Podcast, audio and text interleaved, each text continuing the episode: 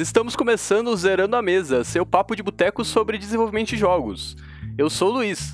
E eu sou o Gabriel. Qual é o tema de hoje, Gabriel? Hoje nós vamos falar sobre board games e game design. E para isso a gente trouxe um convidado muito especial que é o Tomás Queiroz da Cordilheira Games. Se apresenta para os nossos ouvintes, Tomás. E aí, pessoal, tudo bem? Eu sou o Tomás Queiroz, eu sou game designer e fundador da Cordilheira Games. E eu também faço uns outros projetos aí de, de game design por aí, umas consultorias, umas outras coisas, em diversos projetos aí, não só de board game, como também de jogos digitais, né? Fantástico. Você trabalha no game design num contexto mais geral mesmo, né? Realmente seu trabalho tem, tem a ver tanto com board quanto com, com jogos digitais, né? Sem dúvida, cara, que eu, é o que eu sempre falo, né? Game design não se importa com a forma, né? A, o game design ele acontece independente do formato que ele toma, né? Se ele toma o formato de um jogo mobile, de um jogo de console, de um board game, de um livro-jogo, né?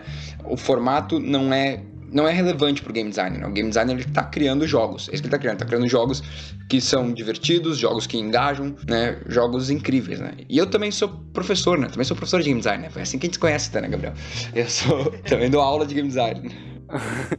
e como que você começou na, nessa área? Como que você chegou a trabalhar com, com game design? Boa, Luiz, boa. Cara, é, eu acho que todo mundo, principalmente aqui no Brasil, assim, né? A galera um pouco mais velha, assim, ninguém, ninguém teve uma carreira, acho muito reta até aqui, né? Acho que sempre passou aí por, um, por uns outros caminhos, né? Deu uns desvios no caminho até chegar aqui, né? Porque, na realidade, eu sou formado em publicidade. A minha faculdade é, é publicidade. Não que isso seja muito relevante, depois, se vocês quiserem, a gente pode entrar na discussão sobre faculdade de jogos, mas eu trabalhei por 10 anos como diretor e roteirista, né? Eu também editava muitos vídeos, tal, até por isso que eu tenho meu canal no YouTube, que eu tô toda semana lançando lá dicas de game design, porque eu trabalhei muito tempo com vídeo, né? Então é uma coisa que, que para mim foi muito natural. E, cara, como todo mundo que é apaixonado por jogos, eu sempre joguei. Eu lembro desde meus 5 anos de idade eu jogava videogame, né? Eu sempre joguei, sempre curti jogar, sempre tive, tive esse sonho de, de criar jogos, né? Mas é isso, né? Quando eu era mais, mais moleque, essa era uma realidade no Brasil era muito impossível, assim, né? Porque até é engraçado, eu comentei com, com uns alunos meus uma vez, quando eu entrei na faculdade, né? Eu entrei na faculdade faz 12 anos que eu entrei na faculdade, né? Até mais, 13 anos que eu entrei na faculdade não existia faculdade de jogos no país. Né? Na verdade, existia o curso da EMB só, que é o curso mais antigo do país. Ó, mas lá no sul, né, que eu sou de Porto Alegre, não existia faculdade de jogos no país, né? Então, o, mercado de jogos, sim, ele, ele, ele tava no estágio mais inicial, né, há muito tempo atrás. Então, não tinha muito o caminho direto para isso, né? Era o caminho tangenciando, né? Então, eu cheguei nisso através do meu trabalho com vídeo, né? Porque eu pensei, beleza, eu manjo de vídeo, sei fazer vídeo, então vou criar conteúdo para vídeo, né? Conteúdo, conteúdo para videogame, vou criar conteúdo de jogos. E vim para São Paulo com esse objetivo, né? Para trabalhar em grandes empresas que a gente tinha aqui, grandes empresas, né? Como, como a Ubisoft já estava aqui, a Blizzard já estava aqui, né? Uh, então, eu pensei, ah, vou trabalhar produzindo conteúdo, porque é isso que eu faço, vou, vou fazer isso. E tive a sorte, enfim, de acabar trabalhando na, na Riot Games, né? Faz o League of Legends. Fiquei por lá quatro anos, e foi muito incrível ficar por lá. E, cara, lá eu tive a chance de estar muito próximo da galera de game design, né? Eu trabalhava muito próximo da galera que fazia game design, porque eu tinha que estar comunicando sobre as mudanças no jogo, eu tinha que estar falando, tipo, por que que, por que, que nerfou tal boneco, por que que bufou tal boneco, né? Eu tinha que estar falando muito sobre game design. E aí eu aprendi muito com esses caras, assim. É, esses caras, eles, a Riot, eles têm um time muito forte de game design. Enquanto tudo isso, né, eu tava sempre desenvolvendo os, né, todo mundo que é moleque já desenvolveu alguma coisa. Pegou um jogo, eu lembro daquele jogo do Pokémon, não sei se vocês lembram, uh, que tinha de tabuleiro, que tinha que andar e pegar os Pokémon. Mas ele era, era basicamente um jogo de trilha, né? Tu andava e pegava o Pokémon, um jogo muito besta. E muita gente tinha aquele, né? Porque Pokémon, né? Quem viveu a, os anos 90 amava Pokémon. E eu lembro que aquele jogo era muito tosco. E eu e um amigo, a gente pegou, não, vamos mudar. A gente botou um sistema de batalha e tal, fez várias outras coisas. Que eu vi que atualmente fizeram isso também. Ah, né? Os fãs atualizaram o jogo. Eu falei, pô, eu fiz isso faz 20 anos que eu fiz, que eu fiz uma, uma versão assim. Então eu sempre brinquei né, com, essas, uh, com essas inovações incrementais dos jogos, mas eu vim desenvolvendo a Alumbra por. Desde 2012 eu vim desenvolvendo a Alumbra, né? Eu levei seis anos desenvolvendo a Alumbra. Todo esse processo, assim, né? E daí em 2018, devido a, a algumas decisões, eu, eu preferi né, me demitir da Riot, sair da Riot e começar a Cordillera Games, né? Eu pensei, cara, vou, vou adiante com essa ideia aqui de jogo, vou publicar isso aqui, vou ver qual é que é, vou entrar nesse mercado de cabeça, né? Não vou ficar tangenciando, vou, vou entrar fundo mesmo nesse mercado. E aí entrei, né? Pedi demissão, entrei, entrei criei a Cordilheira, lancei o Alumbra, fiz financiamento do Alumbra, comecei a falar sobre game design, né? ensinar um pouco de tudo isso que eu aprendi nos meus anos de Riot, né? Eu aprendi muita coisa com, no meu tempo de Riot Games, então uh, tu aprende muita coisa com isso, tu aprende muita coisa lançando um jogo, tu aprende muita coisa tendo tua própria editora, lançando catarse, né? tudo isso é muito aprendizado, né? Eu, eu sempre fiz questão de dividir meus aprendizados.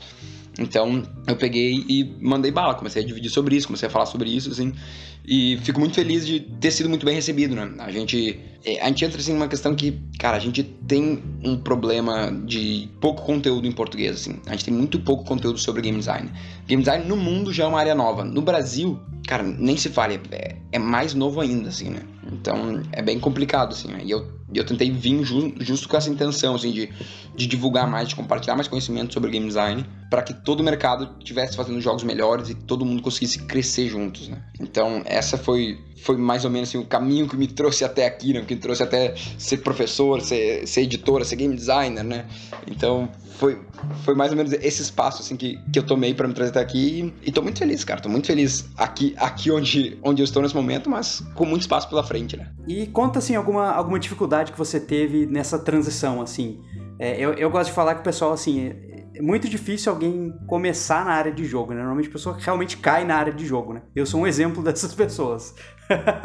Conta alguma dificuldade que você teve, assim, quando você realmente virou a chavinha, né, pra, pra game design, assim. Foi fácil? Foi, foi difícil? O que, que, você sentiu, assim? Então, eu, como eu trabalhei muito tempo com vídeo, né, trabalhei muito tempo como diretor e roteirista, o meu trabalho sempre foi contar histórias que tocassem as pessoas, né? Sempre foi isso em diversos formatos, né? Então, para mim foi um passo muito natural assim ir pro game design, né? O que o que eu tive que fazer quando eu dei o passo efetivo foi mudar do conhecimento empírico que eu tinha sobre o que funcionava para jogos para um conhecimento mais técnico, né? Eu tive que começar a estudar muito assim, né? E, uhum. e, eu estudei muito, assim, cara. Estudei muito uh, talk da GDC, né? Eu sempre falo, cara, se o cara quer manjar de jogo, veja os talks da GDC. Tem muito talk da GDC de graça no YouTube. Tu pode ver, né? Infelizmente é só em inglês, mas é um conteúdo de altíssimo nível, né? Li muito, né? Leio, ainda leio, né? Não, eu ainda leio muito sobre game design, né? Eu sempre. Eu brinco, assim, que eu só leio para estudar, basicamente, né? Eu não leio por lazer quase nunca, assim, porque eu tô sempre estudando, porque eu curto muito estudar game design, né? Então, para mim, foi essa foi assimilar mais esses conceitos que estavam né, mais no inconsciente. Isso foi, eu diria assim, que foi o desafio, mas é o desafio que todo mundo tem, né? Qualquer profissional, em qualquer área que está trabalhando, tu tem que estar tá sempre se aprimorando, dominando melhor as técnicas, né? Então, faz parte de tudo isso, né? E o jogo, ele também tem, ele também é sobre tu contar uma história, tu envolver o teu jogador numa história. Então, faz todo sentido, né?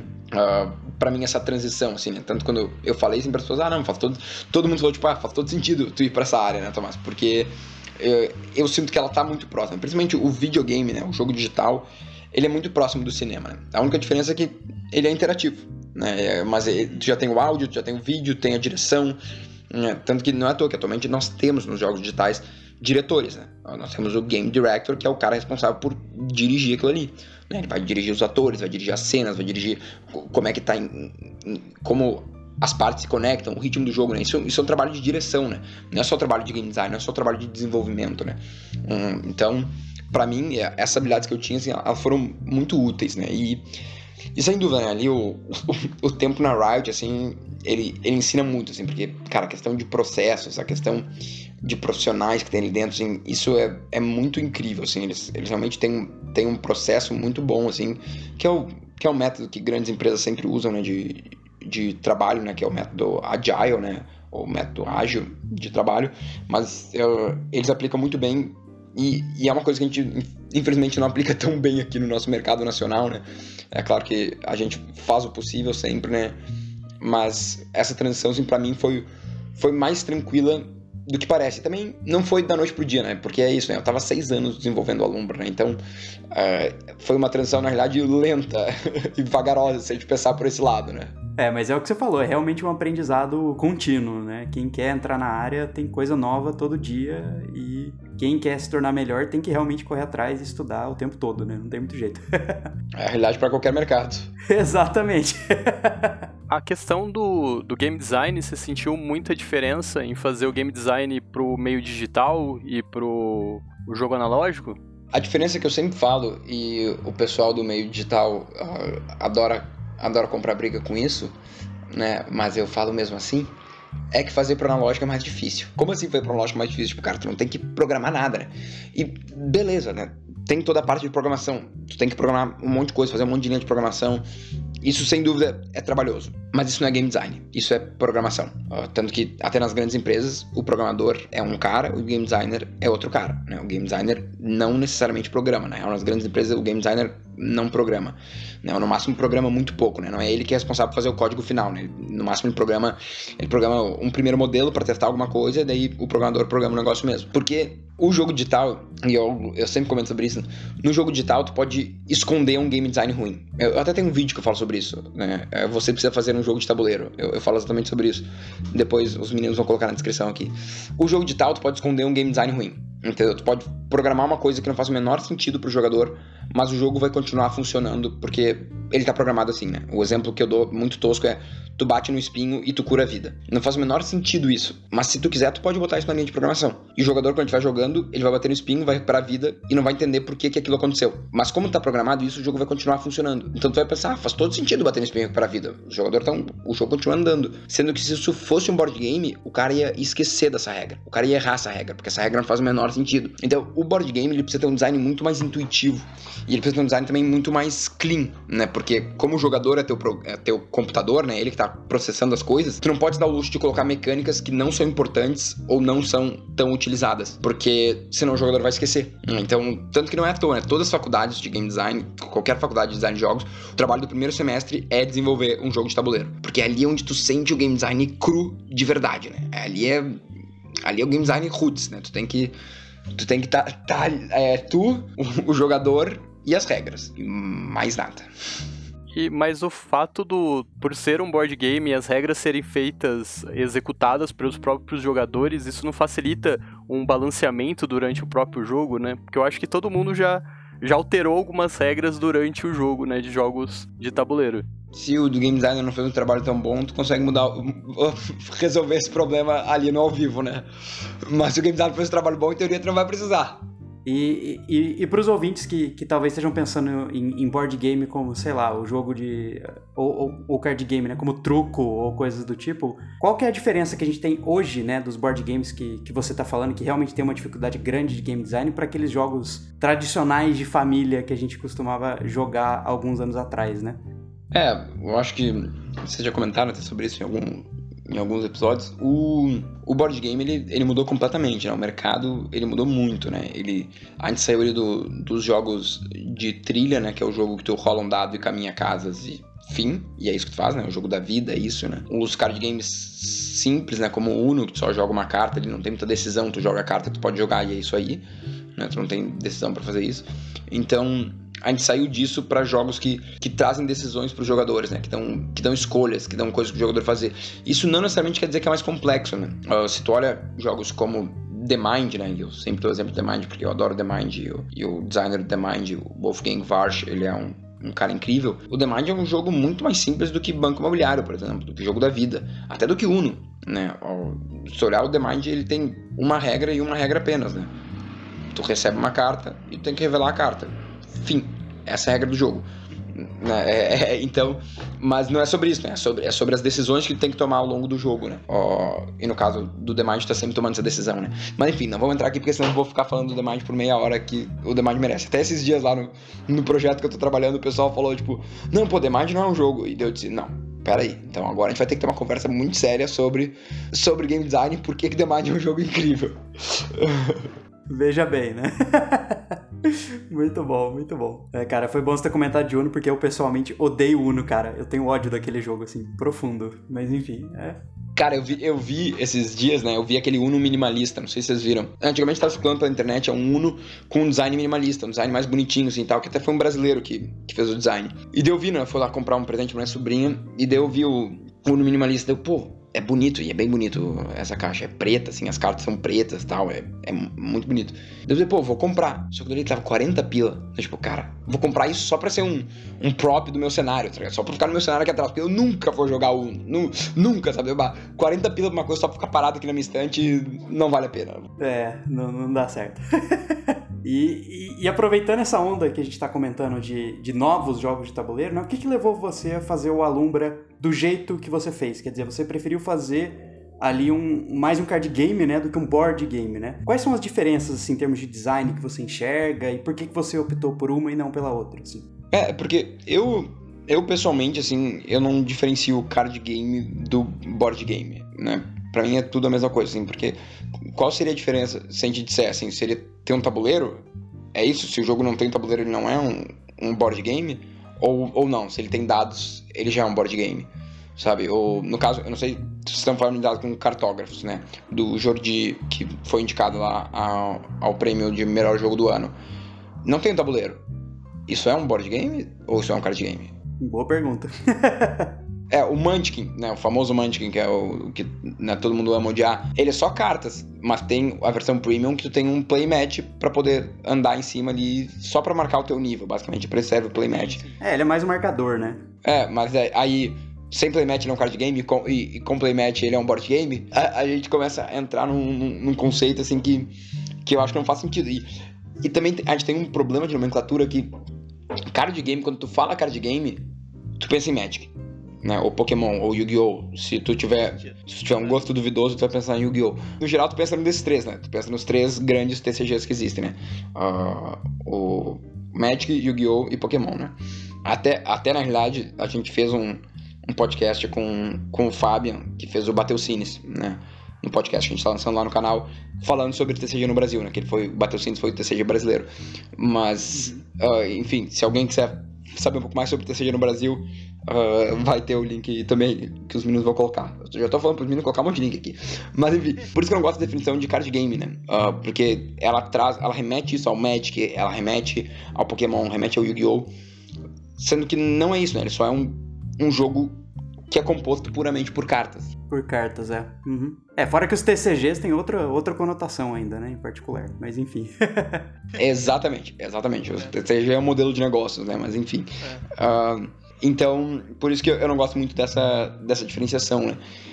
E eu optei por carta porque é isso, assim, eu, eu queria criar um jogo simples, eu queria criar um jogo rápido, eu queria criar um jogo leve, né? Então, eu fui para um jogo de cartas com seis ações diferentes e essas seis ações se repetem nos dois baralhos, né? Então, ele, ele foi feito para ser um jogo simples e rápido, né? E mesmo assim eu levei seis anos para terminar ele. Mas eu levei, eu levei seis anos, vamos ser justos, porque eu não me dediquei tanto tempo, né? Eu, eu, deixava menos tempo do que eu deveria ter dedicado para ele. Mas eu sempre digo assim, né? começar com projetos menores, né? Começar sempre com, com, projetos menores, que projetos menores eles andam mais rápido, eles têm mais tempo, né? É mais fácil de tu ver o progresso, tu consegue terminar eles mais rapidamente, né? Então, eu optei por isso porque eu queria fazer isso, fazer um terminar um jogo e lançar um jogo, né? E o pior, o pior é que o jogo, o jogo é redondinho, cara. Eu sempre, eu fico um tempo sem jogar, quando eu volto a jogar eu penso, pô, mas esse jogo é bom mesmo. Rende, rendeu bem, né? Rendeu bem esse trabalho. Isso é bom, né? Porque tem, tem algumas criações que depois de um tempo você vai é, ler, né? Vai jogar, depois você fala, nossa, podia ter arrumado isso, feito aquilo. Então, se depois de um tempo tá.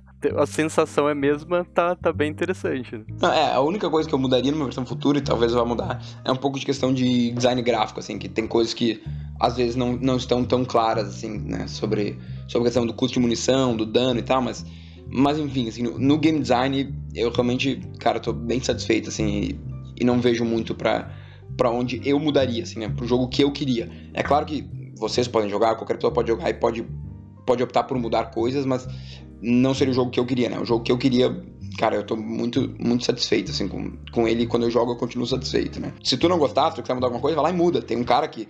Eu sei um, cara que joga todo dia lá no trabalho dele, o cara faz campeonato semanal de alumbra ele me mandava uns áudios, ah, não, mudei isso aqui, mudei aquilo ali.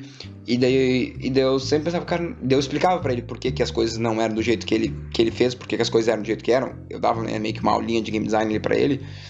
Mas depois eu dizia, cara, mas tá legal para vocês? Manda bala. Tipo, não importa o que eu acabei de te dizer aqui sobre o porquê que eu fiz desse jeito. Faz do jeito que te divertir. E é isso que eu sempre digo, tipo, cara, se o cara tá se divertindo, é isso aí, cara. Quem, não, não tem a polícia do board game aqui, né? É, o objetivo final é sempre a experiência do jogador, né? Então, se ele estiver se divertindo, não importa, né? E esse é um dos, dos grandes diferenciais do, do, do um card game, board game, né? Tipo, você pode adaptar ele para jogar de uma outra forma, né? E isso é válido, né? É, isso até é um bom, é um bom primeiro passo para quem tá experimentando o mundo dos, do game design, né? Eu sempre falo, tipo, quem tá experimentando o mundo do game design, uh, pra pessoa começar mudando alguns jogos, pega um jogo que a pessoa tem alguma coisa que ela não gosta no jogo e tal, e muda isso, né? Ela. A pessoa já está experimentando um pouco do game design, né? Porque quando ela mudar isso, vai começar a quebrar outras coisas, ela vai precisar mudar outras coisas, vai quebrar outras coisas. Então, né, faz parte do processo de, de game design isso. Então, é um exercício muito legal e um exercício, na real, super válido para criar novos jogos, né? O jogo Secret Hitler, ele nasceu disso, né? Ele nasceu justamente de uma adaptação do, do jogo Avalon, né? Que é enfim, um dos primeiros jogos de papel escondido aí que, que, que ficou famoso, né? Então, ele nasceu justo dessa mudança. Então, quem sabe, hein? Quem sabe tu mudando aí o, o banco imobiliário não chega no, no próximo grande jogo. Sem dúvida, né? É, é o que você falou, é um bom jeito de você começar, né, botar o pezinho nessa, nesse mundo todo de jogos, né? Uma maneira bem simples, né? E que eu acho que o, os card games e board games têm essa vantagem, né? Que inclusive os digitais não têm, né? Quer dizer, não dá pra gente necessariamente, sei lá, baixar um jogo, né? Digital, comprar na Steam e, tipo, alterar ele na mão, a não ser que os desenvolvedores explicitamente tenham pensado nisso, né? Então, isso é, acho que é a vantagem também do, dos board games em particular para quem tá entrando na área, né? Você consegue pegar um jogo e mesmo que o designer não, não quisesse que você fizesse aquilo, você consegue alterar a regra, né? É, era só só se usar o, o Mugen. Não sei se vocês lembram, o Mugen. Lembro, nossa, lembro, cara. esse dava pra fazer, esse dava pra alterar umas coisas ali mais, mais facilmente, mas é raro. E se tu pensar, o, o Mario Maker, né, que que tem lá pra, pra Switch, ele tem um pouco essa, essa intenção, assim, a gente tem, a gente tem alguns jogos que tem, que tem um pouco essa vibe, né, o Little Big Planet, antes, antes do Mario Maker, tinha essa vibe, o próprio Minecraft tem um pouco isso, assim, né. É, o próprio Skyrim, né, você pode, pode desenvolver mods e coisa do tipo, mas isso, assim, o desenvolvedor, ele explicitamente tem que pensar nisso para divulgar pro, pro público, né. Já no board game é um pouco diferente, né, quer dizer, é, eu posso pegar um jogo que o, o designer jamais imaginou que seria alterado e eu posso alterar ele, né. Exato, dá, dá mais um de dano, nada nada mais é do que baixar só mais uma vida do cara, né? É, exatamente. né? Então acho que isso é uma vantagem, é uma vantagem muito, muito grande, assim. É, é que aí a gente entra no processo de desenvolvimento, né, Gabriel? Ah, sim, não, é, exato, exato. A prototipação com papel, né, ele é muito mais rápido, né? Tu tá testando ali uma coisa, se a coisa não tá certa, tu só vai lá, rabisca por cima e, e continua testando, sabe? A prototipação em papel é muito mais simples, né? No, no analógico é muito mais simples, né? Tanto que o projeto que eu tô que eu tô trabalhando aí atualmente, né, que é o Tanaris Adventures, que é do, uma expansão pro Arena The Contest, né, que eles fizeram um uhum. projeto no Kickstarter lá, arrecadaram 3 milhões de dólares e tudo mais. Uh, a gente tá desenvolvendo ali as missões e daí às vezes é isso, né? A gente vê, ah, peraí, isso aqui tá muito fácil. Ah, tá bom, aumenta a vida do cara. Não, tá muito difícil. Então cura a nossa vida aqui e depois a gente Tipo, a gente tira, ah, tira 5 de dano do cara, então já que ele deu 5 ataques, aumenta aqui em 10 de vida, tipo, e já resolve na hora. Se fosse digital, né? Não, não, parou, parou, parou, parou. Volta pra programação, faz uma nova. Escreve a linha, exporta uma nova build, tipo, ah, aí perdeu, perdeu o dia inteiro pra corrigir um problema. E se não corrigir esse problema, tu não consegue finalizar o negócio, né? Então, a prototipação em papel, ela é muito mais rápida, né? Tanto que tu sabe disso, né? Tem só uma, um módulo lá no, no curso só sobre isso, né? Só falando sobre protótipo, né? E, e, como que você enxerga, assim, agora, né, em particular, que a gente está vivendo esse momento de pandemia, o que aconteceu com, com o mundo aí do, dos jogos analógicos como um todo, assim? Como que você está enxergando isso hoje, em particular? Cara, o, o mercado de board game, ele, ele se aqueceu, né? O mercado de board game, ele, ele se aqueceu na pandemia, assim, ele, sem dúvida, né, as pessoas estavam procurando mais, porque as pessoas estavam presas em casa sem ter o que fazer, então elas pensaram, tipo, ah, vou, vou começar a jogar, né? Começar a jogar em casa aqui. Eu, eu lembro quando eu jogava. Lembro quando eu jogava War? Ah, lembro. Daí o cara vai procurar War e começa a achar umas outras coisas. É, é, é por aí, assim. Então, o mercado ele, de, ele deu uma aquecida. Aqui no Brasil, menos, porque, enfim, a gente tem toda uma situação econômica, né, que dificulta. A, a pandemia foi uma crise também para o nosso país muito forte mas no geral deu uma, uma aumentada na, na procura, assim, né? Não só dos board games, como do videogame também. O, o mercado de videogames também viu um aumento, um aumento aí na, na pandemia, né? O Fall Guys, o sucesso deles é eles devem à pandemia, né? Basicamente. Né? Estourou só pela pandemia, basicamente. Mas muito bom. E o que você acha desses dos simuladores de board games, né? Que a galera até usou para testar, né? Com pessoas remotamente, assim. Boa. O Tabletop, né? Tabletop Simulator, Board Game Arena, eles usam lá fora, né?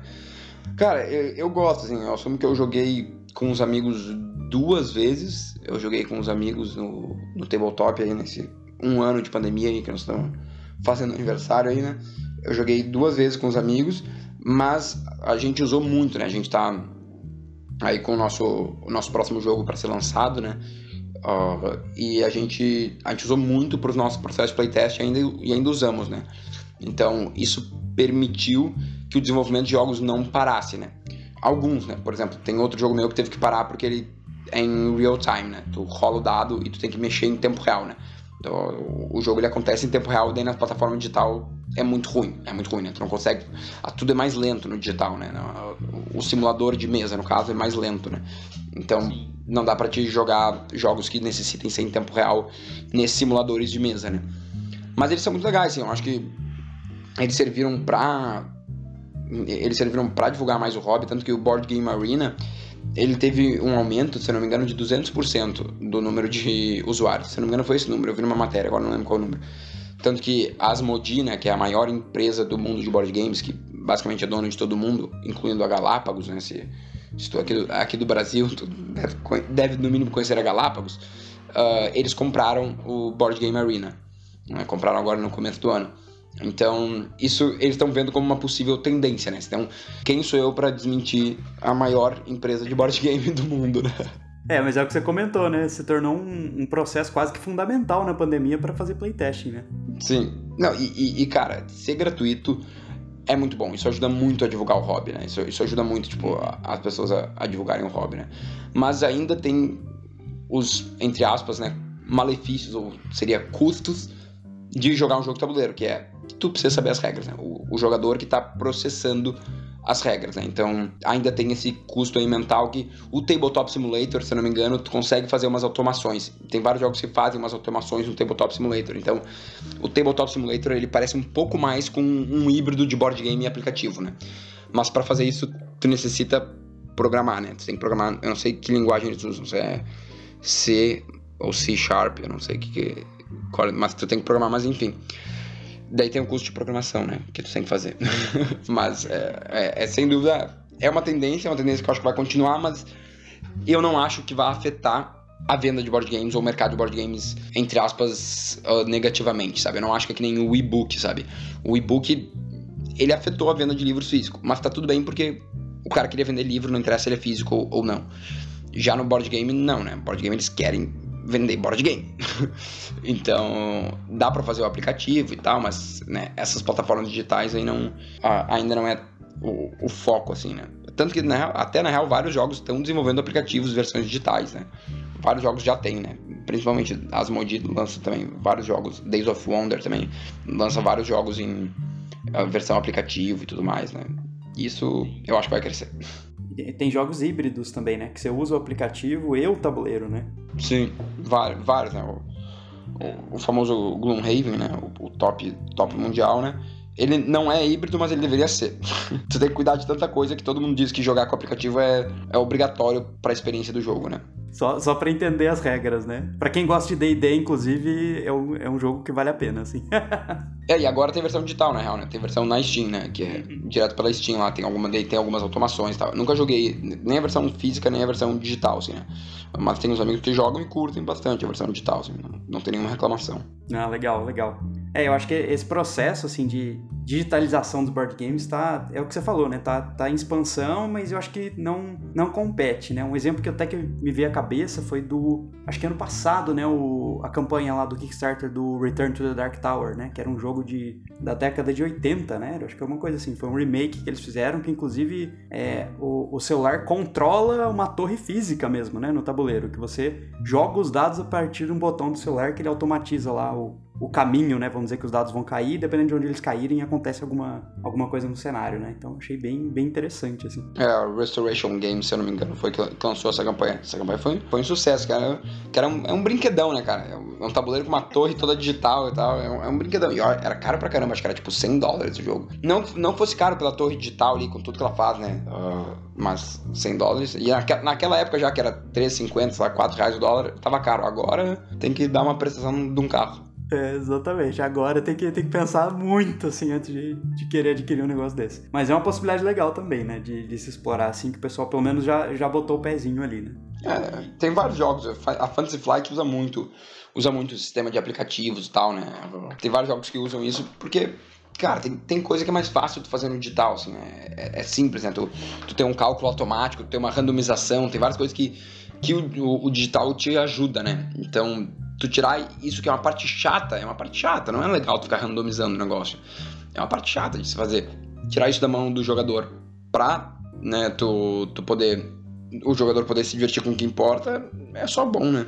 Exato, exatamente. E em termos de design, eu acho ótimo também, porque aí o designer pode simplesmente focar na experiência, né? Na experiência, vamos dizer, bruta ali, sem ter esse processamento que o jogador tem que fazer a priori ali por causa do jogo ser analógico, né? É, os jogos, os jogos que realmente ganharam isso foram os jogos que tem o Overlord, né? Que é o famoso. Uhum. O, no RPG a gente chamava de mestre né? Que é, o, que é o cara que controla a mesa, controla os inimigos e tudo mais, né? Uh, que é os jogos todos contra um, né? É todos os jogadores da mesa contra um cara que tá rodando o jogo, né? Rodando meio que a inteligência artificial, né? Os inimigos e tudo mais. Esses jogos ganharam muito, né? Que são vários jogos da Fantasy Flight, né? Que é, que é o jogo do, do Imperial Assault, que é do Star Wars. Ou Arkham Horror, acho que é o Arkham Horror. Não sei se é o Arkham Horror ou o Mansion. Que, que também tem o Overlord, né? Que é um saco, porque o Overlord ou ele ele esmaga os jogadores porque ele quer vencer, ou ele pega leve os jogadores para jogar um jogo que é mais legal para todo mundo, sabe? Que é, o, que é o problema do mestre no RPG, né? O mestre, ele.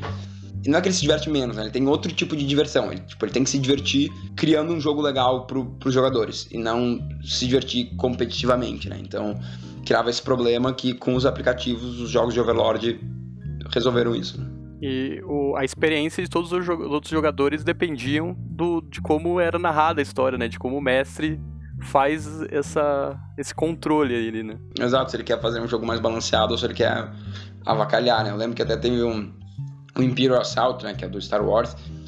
É isso, né? Uns jogadores são ali a, a aliança, que estão lutando, tem que fazer os objetivos, e o outro é o Império.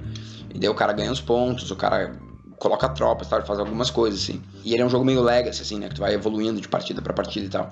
E daí um, um, um colega meu me contou, tipo... Não, porque os heróis estavam vencendo, tipo, já tinham vencido umas três, umas três missões. E o dono do jogo tava sendo o Overlord. E ele tava ficando pistol, né? Porque ele tá perdendo. Daí teve uma, uma missão que os caras abriram uma porta ele colocou, tipo na frente da porta, um, um, cara numa metralhadora. Tem um carinha lá sentado numa metralhadora. Tipo, com um cara na frente da porta. Eles abriram a porta, pff, os caras foram lavrados, assim, tá ligado? E morreram na hora. Tipo, então foi só o cara cansar de perder aquele, tipo, ah, não, tá bom.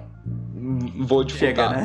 Fez, fez, o cara fez a armadilha ali que não tinha como os caras evitar, tá ligado? Tipo, então, é, esse é o problema, assim. Se o cara é competitivo, o cara vai vai esmagar os outros, assim. Ou ele não tem chance, né? Tipo, se...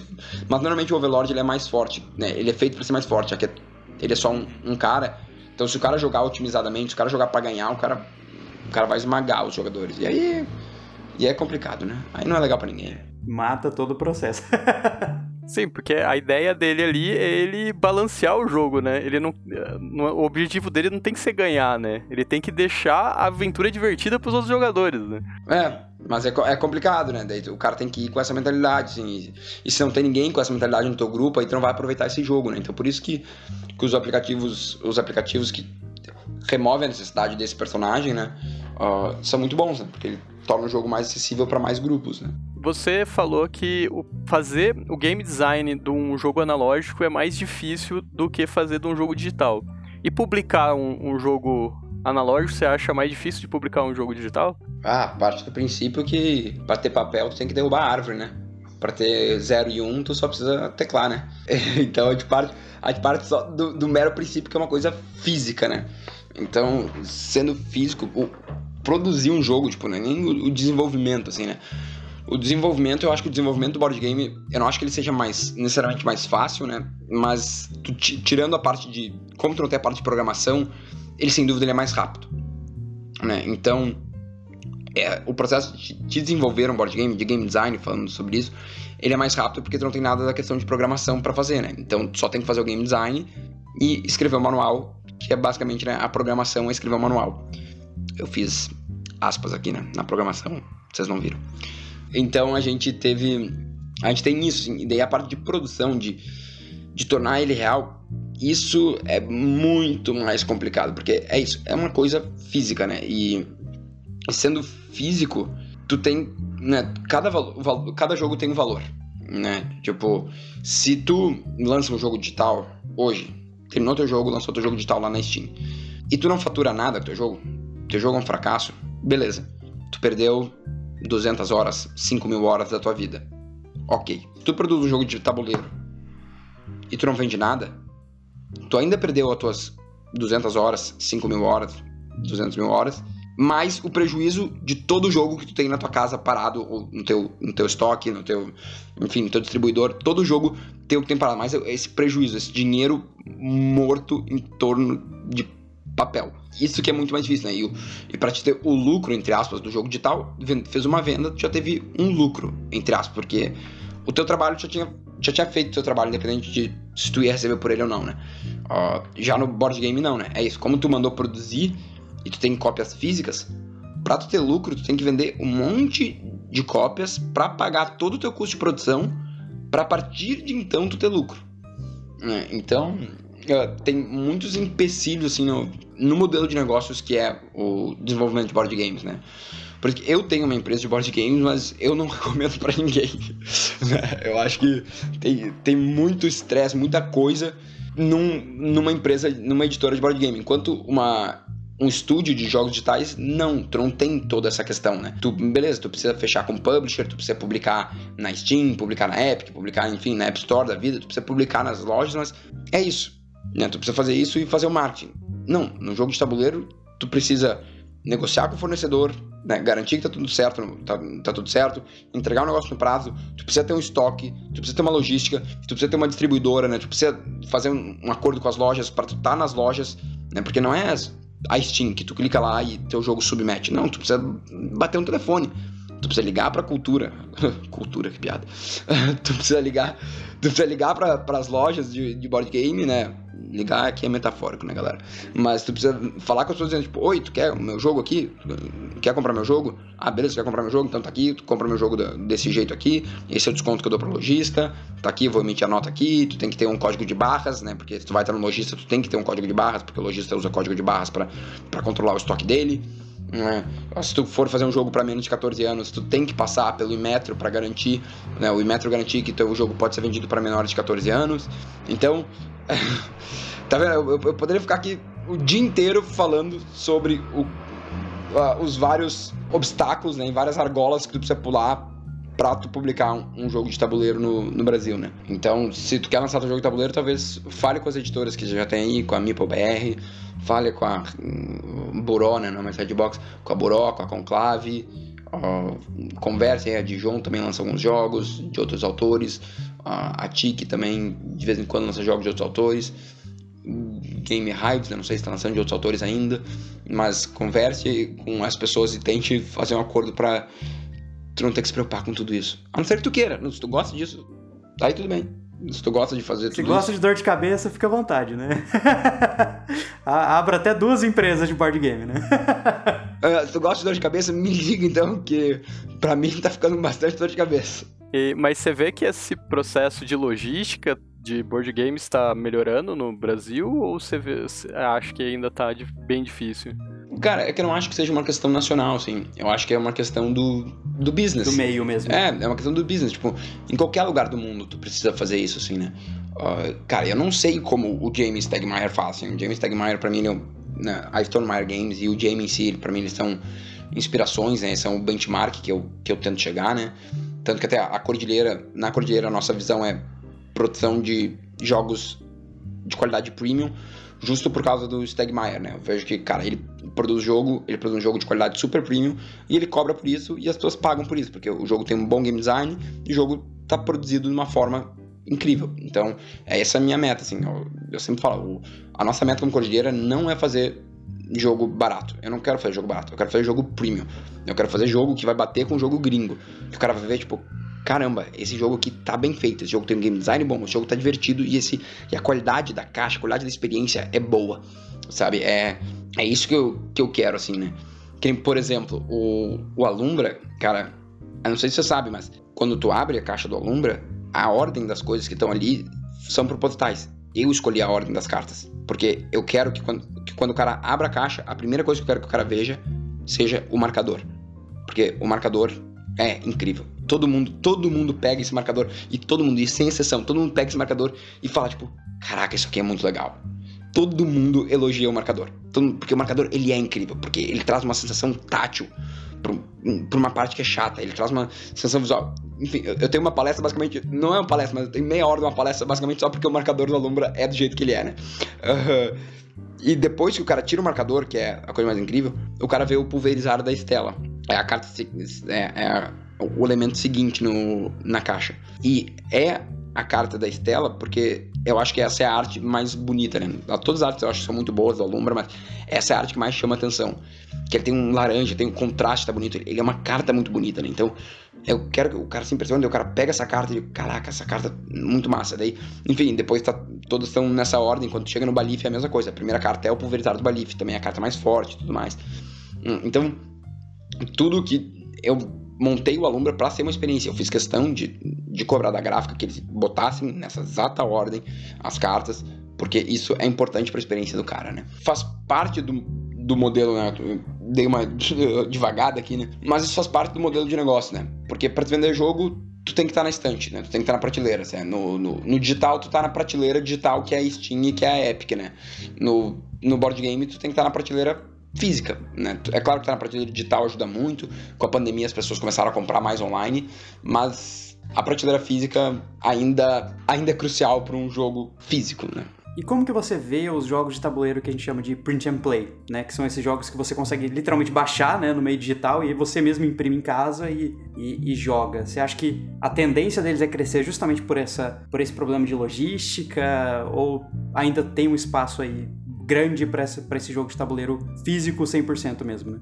Cara, eu, eu acho o modelo print and play muito legal, assim. Eu acho bem interessante essa ideia de tu pagar ali, né? Que isso é muito famoso na gringa, né? Tu pagar 5 dólares. Que beleza, 5 dólares agora é 30 pila, né? Mas é, vamos pensar na realidade, na realidade brasileira, né? Tu pagar, sei lá, 10 reais por, por um jogo, né? Que é o que tu paga numa Steam da vida para tu receber os arquivos para tu baixar em casa e montar o teu jogo, assim, né? Porque, tipo, ah, beleza, só tô pagando pro autor, né? Tô, não tô pagando pra produção, tô pagando só o autor, né? Uh, e tu produzir esse teu jogo em casa, assim. Eu acho que é um mercado muito legal, um mercado que tem muito espaço para crescimento.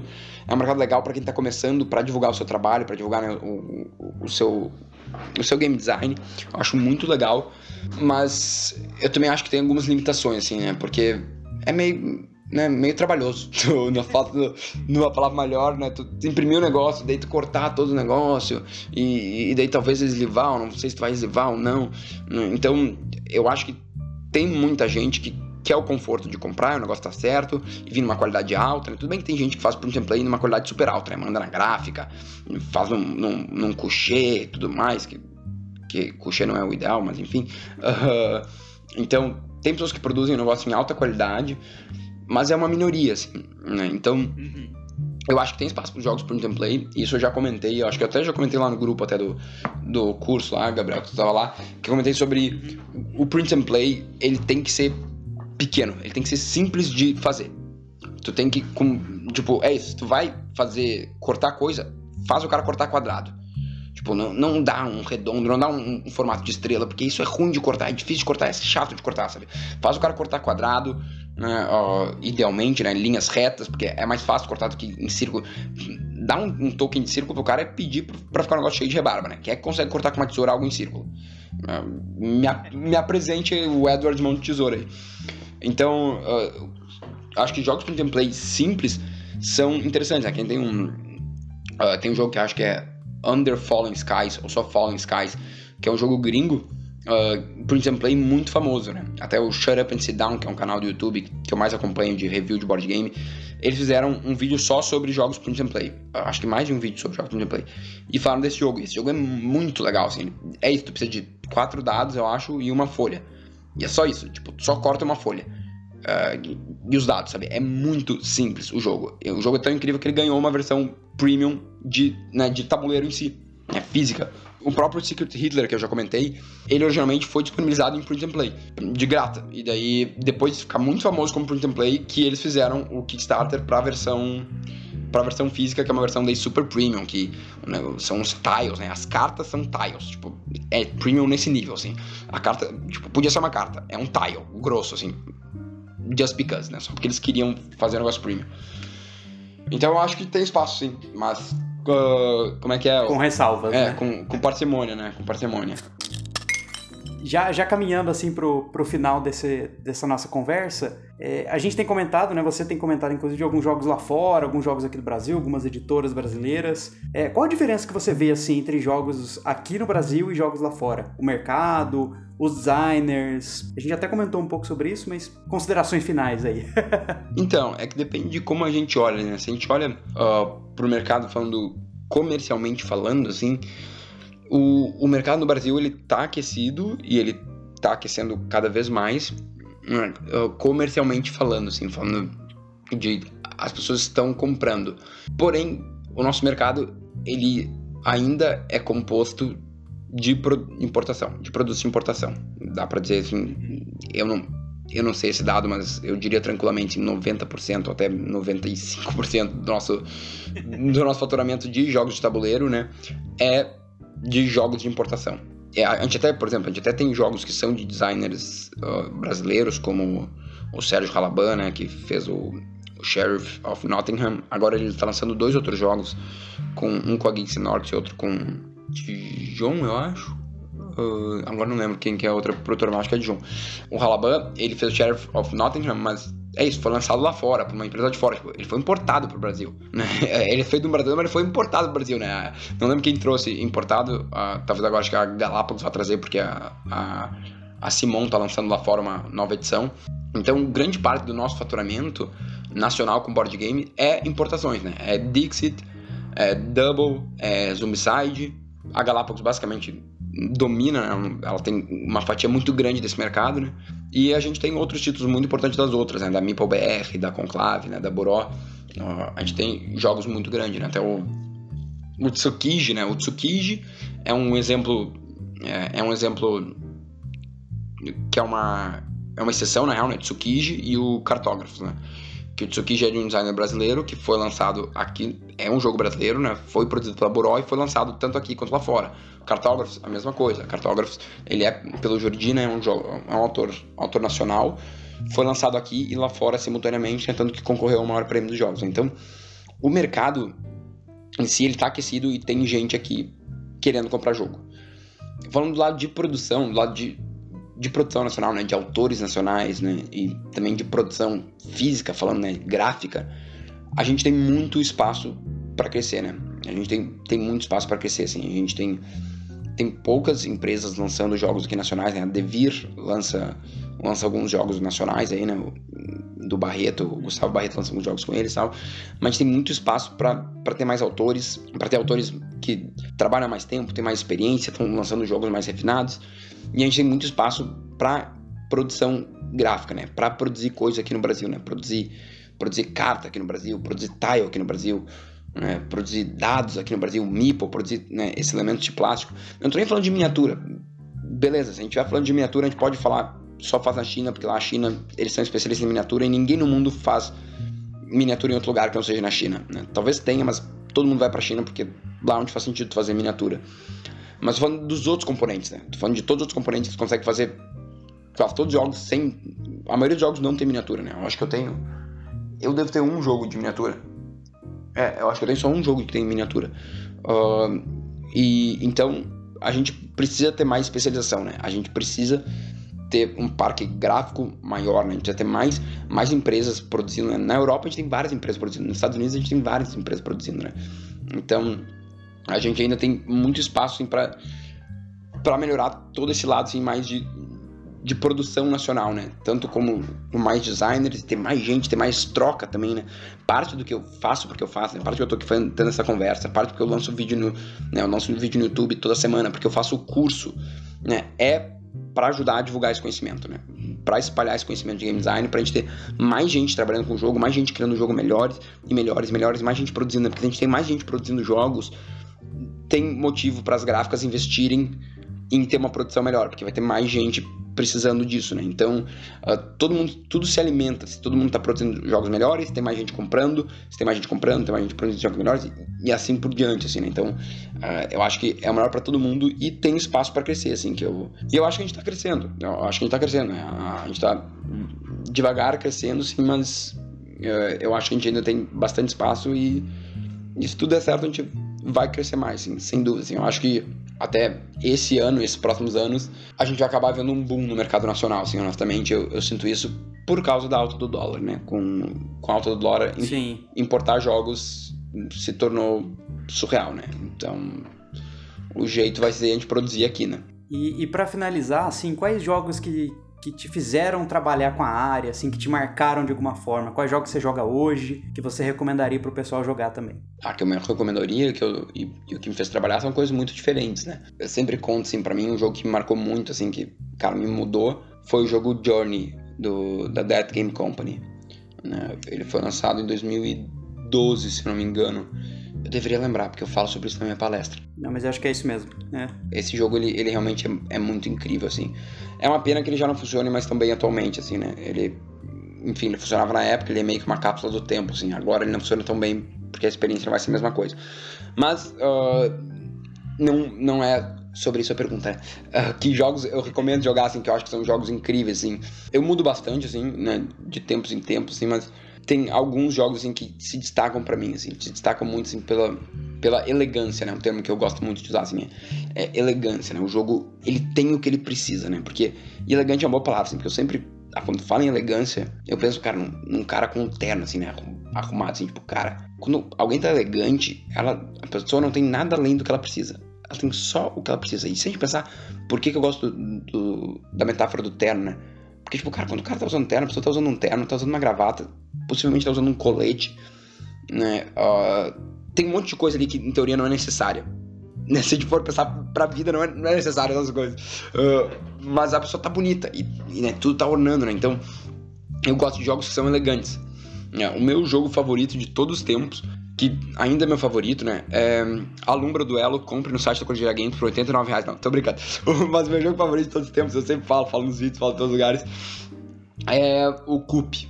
É, pra mim, cara, Coop é um exemplo de elegância, assim. É um, é um jogo que é elegante, assim. Ele tem, tem só o que ele precisa e nada mais, assim. E, e não sobra nada, não falta nada, assim, né? Tanto que eu já joguei... Eu já devo ter jogado umas 300 partidas de Coop na minha vida, assim. Eu joguei muito Coop. E eu nunca joguei a expansão a expansão lá, a reforma deles. Nunca joguei. Porque eu não acho que seja necessário. Porque o jogo é tão redondo, ele, ele, ele é tão ideal, sabe? E toda vez que eu jogo ainda, eu ainda me impressiono, eu ainda curto, e eu fico pensando nas estratégias, até a última vez que a gente jogou. Cara, a última vez que eu, que eu joguei foi né, mais de ano né, atrás, antes da pandemia, né? Uh, mas eu lembro que depois, eu e minha esposa, a gente ficou tipo uma hora e meia, depois que, gente, que o pessoal foi embora aqui de casa, discutindo sobre estratégias do Coop sobre o que fazer no Coop. Tipo, e é isso, eu já joguei 300 vezes esse jogo. E mesmo assim eu fiquei conversando uma hora e meia sobre estratégia do jogo. Ele é bom, ele é simples nesse nível, ele, é incrível. Esse jogo é uma aula de game design, assim. Esse jogo, ele é um... É, é, ele, ele é incrível e ele funciona bem com quem nunca jogou, ele funciona bem com uma galera. Na real, ele funciona melhor com seis jogadores, né? Que é, é quanto mais gente, melhor, né? É, exato. Ele funciona melhor, sim, mas ele é um jogo bom para jogar em galera, ele é fácil de explicar, né? Então, cara, o, o Coop, ele é muito, ele é muito elegante, assim. Ele não é, ele não é bom pra galera que não gosta de blefar e mentir e tal, daí não é, ele não roda muito bem, assim, né? Uh, com esse tipo de, de pessoa, assim, mas uh, no geral, assim, ele funciona com qualquer grupo, assim. Eu sempre, é, eu coloco ele na mesa, ele funciona muito bem. Dos últimos que eu tenho jogado, o exemplo que eu sempre dou, assim, também, eu acho que e eu gosto de recomendar Coop, porque Coop é barato, né? Coop é um jogo, acho, de 70 pilas, se não me engano, ou 80 talvez. Né? E eu sei que barato é uma questão subjetiva, né, pessoal? Mas para um jogo de de tabuleiro, isso é um valor barato. É um valor abaixo da, do valor médio, né? Se a gente for falar assim. E o outro que eu sempre falo é o The Mind, né? Eu já falei antes aqui, já falei em outros momentos do podcast aqui sobre o The Mind. O The Mind é isso, é literalmente uma aula de game design, assim, né? É, ele, ele é muito, ele é muito incrível, assim. Ele tem uma regra que tu explica em 30 segundos, né? Que eu já expliquei aqui, né? Que cada um recebe uma carta. Tu tem um baralho numerado de 1 a 100, cada um recebe uma carta. Agora, né, essa carta é segredo e vocês têm que, como grupo, vocês têm que revelar essa carta em ordem crescente. E vocês não podem se comunicar de nenhuma maneira. Né? Eu literalmente acabei de explicar o jogo em menos de 30 segundos. Eu não sei qual foi o, o tempo, assim, né? Coloca aí. Se fosse vídeo, eu ia dizer pra colocar na tela que eu tô falando, mas como não é vídeo, vocês vão ter que contar mesmo. Então, é, ele é super simples e mesmo assim, ele cria momentos incríveis. Na real, não é mesmo assim. Eu acho que é justo porque ele, ele é simples, ele cria momentos incríveis, assim, tipo. Todo mundo que já jogou The Mind tem uma história incrível com o The Mind, né? Porque é isso, essa simplicidade como as regras são simples, o jogo todo acontece na cabeça dos jogadores. Né? É sobre, cara, em que momento eu vou revelar. Por mais que tu só tenha uma ação no jogo que é revelar a tua carta, tu tá a todo momento tomando decisão de revelar ou não revelar. Tu tá pensando, revelar agora? Não. Então, tu tá jogando o momento inteiro, mesmo que tu não esteja jogando. E isso é muito incrível, assim, é, é muito incrível. E os momentos que eu coloco, qualquer pessoa que eu coloco na mesa se diverte, dá risada e, e, curte esse jogo e lembra desse jogo, tipo, e é incrível, assim, que tu pode jogar com literalmente qualquer pessoa. Né? Eu joguei em mesa com oito pessoas, né? Eu sei que não é o ideal, porque quando tu começa a colocar mais gente, tu não pode fazer com tantas cartas, né? Tem que fazer com menos cartas, mas essa questão de estar em contato com as pessoas, de e é um jogo tão simples que ele cria momentos tão incríveis. O loop de jogo básico dele é o loop de jogo essencial dele. É, enfim, é incrível. Eu já fiz um vídeo falando só sobre isso. Já fiz um vídeo falando só, só, só sobre como o The Mind é incrível, porque eu acho isso tão incrível que não podia ficar só comigo. E eu fiz um vídeo falando sobre isso. E ele também é só 60 reais, né? Então é um jogo de 60 reais que vai te criar. É um jogo que tem uma regra que vai te criar momentos incríveis com uma regra, né? É isso que eu, que eu falei lá quando eu falei sobre a discussão que eu tive. Foi, eu quero ver tu conseguir criar momentos tão incríveis com mais regras do que uma. O cara conseguiu com uma regra, tá ligado? Com uma regra o cara conseguiu criar momentos incríveis. Então, esse cara é um baita de um filho da mãe. Ele manda muito bem no game design. Ele manda muito bem. Então, ele já teve outros jogos, basicamente todos os jogos dele são indicados pro maior prêmio, né? Pro, pro Spiel de Jar, né? Todos os jogos dele, né? O, o Gun, Gun, Clever, The Mind, Quacks of Quedlinburg. Eu só eu acho que o, próximo dele, Wavelength, não vai ser indicado, né? Porque o último foi lançado, eu acho que não vai ser indicado. Uh, não que eu acho que não deveria, mas que eu acho que ele é meio party game demais, assim.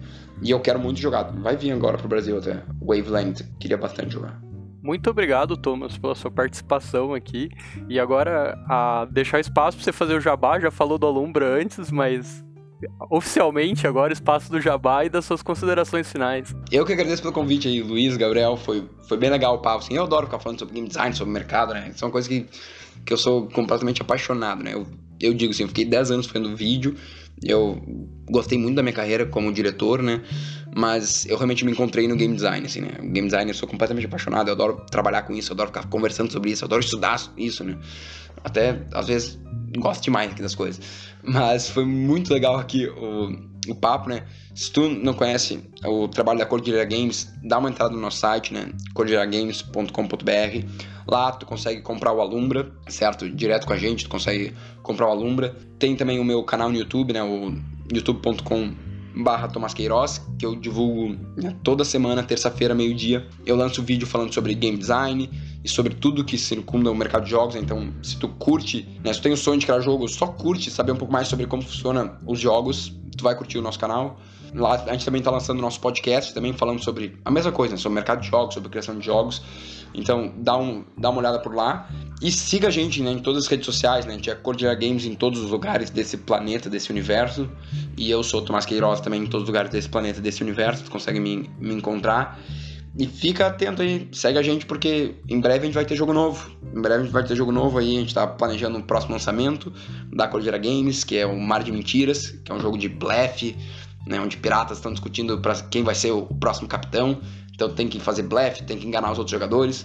A gente tá tendo mesas de playtest toda semana, na realidade, né? Então, se vocês quiserem participar do playtest, só manda um salve pra gente nas redes sociais, que a gente dá um jeito, no nosso canal de Discord, enfim. Em algum lugar vocês conseguem, vocês conseguem nos encontrar, assim. E é isso aí, pessoal. Obrigado pela conversa, assim. E para quem cria jogos, continue criando jogos incríveis. E para quem cria podcast, continua criando podcasts incríveis. E façam um trabalho incrível. Show de bola, Tomás. Brigadão, cara. Obrigado por, por comparecer aqui na nossa mesa de boteco. E até a próxima, ouvintes. Tchau, tchau. Falou! Vai rolar musiquinha agora, hein? É, na última, a Dani colocou eu cantando ainda no finalzinho. Momento flashback do podcast.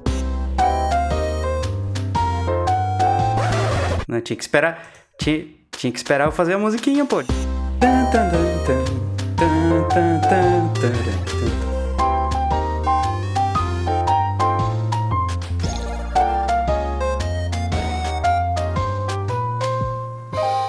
Esse episódio foi financiado pelo Governo do Estado de São Paulo e Secretaria de Cultura do Estado de São Paulo, através do edital PROAC número 30/2019, projeto Think Tank.